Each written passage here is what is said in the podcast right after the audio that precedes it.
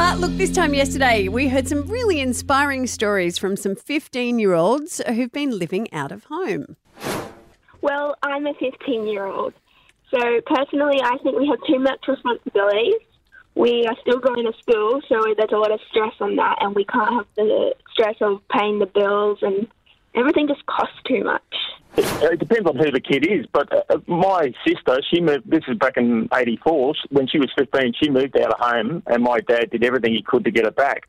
But none of the authorities would do anything because she had a means of supporting herself and she had a place to live.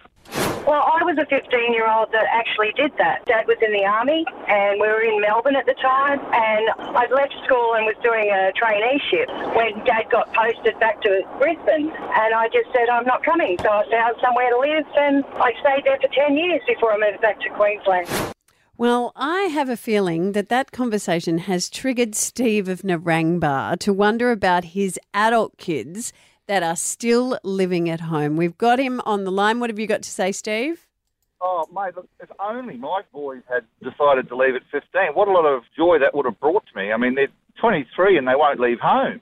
You're grown adults. Get out there and have a crack, mate. You know, have Okay, so are they twins, are you saying? No, one's a little bit older. Uh, actually, I shouldn't be too tough on the oldest bloke. He has actually recently gone out, but the, the young bloke, he's quite content to be at home and uh, doesn't even have medical insurance. He expects mum and dad to sort of sort out his problems. And I'm thinking, well, come on, you know, he's the youngest of four, and I think he's just got too good a, a go of it. I keep saying, look, I want to have my naked room, mate. I'm at that age. You know? I want to be able- You said it right there, mate. The youngest of the four kids. So the, he's sort of seen what's happened to the other ones and how they struggle with dough and all the rest of it and gone, it's pretty good where I am right now. Absolutely, and he's, there's a girl in the equation now, and I think he's starting to realise that he can't bring girls home to mum and dad. And uh, I mean, he can bring them home, but I don't think he can live in a relationship, you know, under mum and dad's roof. You know, so Yeah. maybe that's the crucial thing when they get into Steve, a relationship. Steve, there's a slight thing that you're not recognising here. You own the house, correct?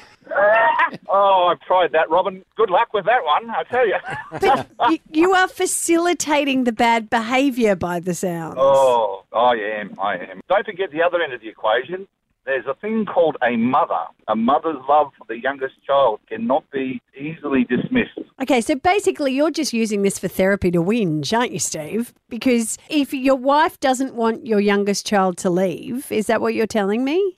Yes, and uh, now that you've put a, a finger on it, I think I am using this as therapy, and, and you guys are excellent people to talk to, so I really appreciate it. Okay, Steve, I just need to ask one functional thing in this facilitating that you're taking part in, frankly. Are you allowing sleepovers, same room sleepovers with the 23 year old? Well, he is 23, mate, so I, I can't be uh, a meanie in that regard. He's a grown man. So I'm hoping that this relationship's going to kick off. Uh, now that I'm getting serious with this girl, I may need to start thinking about my own space. Thinking, No, he wants you to move out. That's what that's about. Is the girl happy that she's going out with a 23 year old who lives with mum and dad? Well, she lives at home with her parents as well, so Steve, I'm sorry, but you're not willing. You want him to get initiative to leave because you don't want to throw him out. No, that's true, Rob. I am probably um, a party to the offence, if you want to put it in, those, in that context. Me, we'll chuck it out there, mate, and see if anyone's got any strategies to get their mid 20s Oh, kids mate. to move out of home. All right, guys, you have a wonderful day.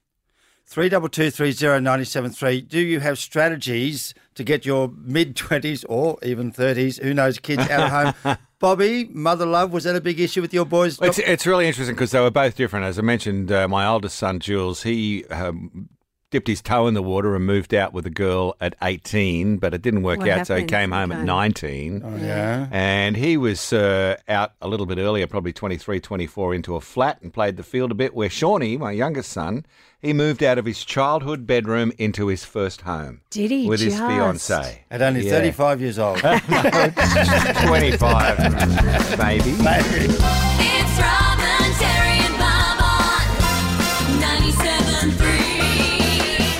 Terry, and Bob on 97.3. So Uh, we've been talking to Steve about strategies to help get his 23 year old to move out of home. If you've got any 32230973, mind you, Steve, I think already hit on one possible strategy. I keep saying, look, I want to have my naked room, mate. I'm at that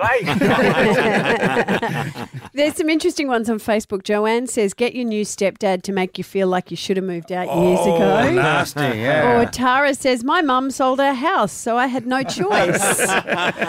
Jan of Bracken Ridge, what do you reckon about uh, mid twenties kids staying at home? The only reason they should be at home is to save for their own house. Ooh, yeah, well, that should take about 20 years in the current market, shouldn't it? Have you got a couple in your house?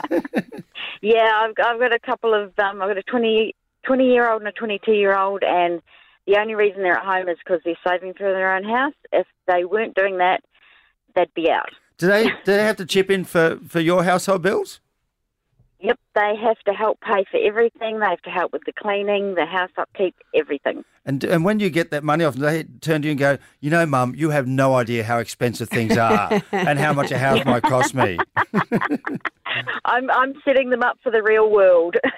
Yeah, that's so true. Do you know, like, but in other countries and other cultures, it is so normal. Like in India, all they do is just keep building layers on the house. Yeah, house. throw another house out the back. So that you room. know that the grandparents live on the top layer and, and then they start building. But I can't get council approval for that, Robin. As it turns out. Brenda says, uh, why should they move out? My three children, aged 29, 24, and 21, and my granddaughter, six, all live at home. They go to uni, take care of themselves, do laundry, meals, pay rent. Uh, they take care of each other. And my uh, granddaughter always knows there's a little, there's some people living on the house to take care of her. Yeah, That's not a house; it's a compound. David from Bray Park. Uh, what about the tw- mid? What about mid twenty kids moving out of home, David? Mate, get them earlier. We told both of ours before they turned 18. If they weren't out by 18, they were getting the suitcases packed at the front door and the door locked behind them as a present. One left early. One had six hours to spare.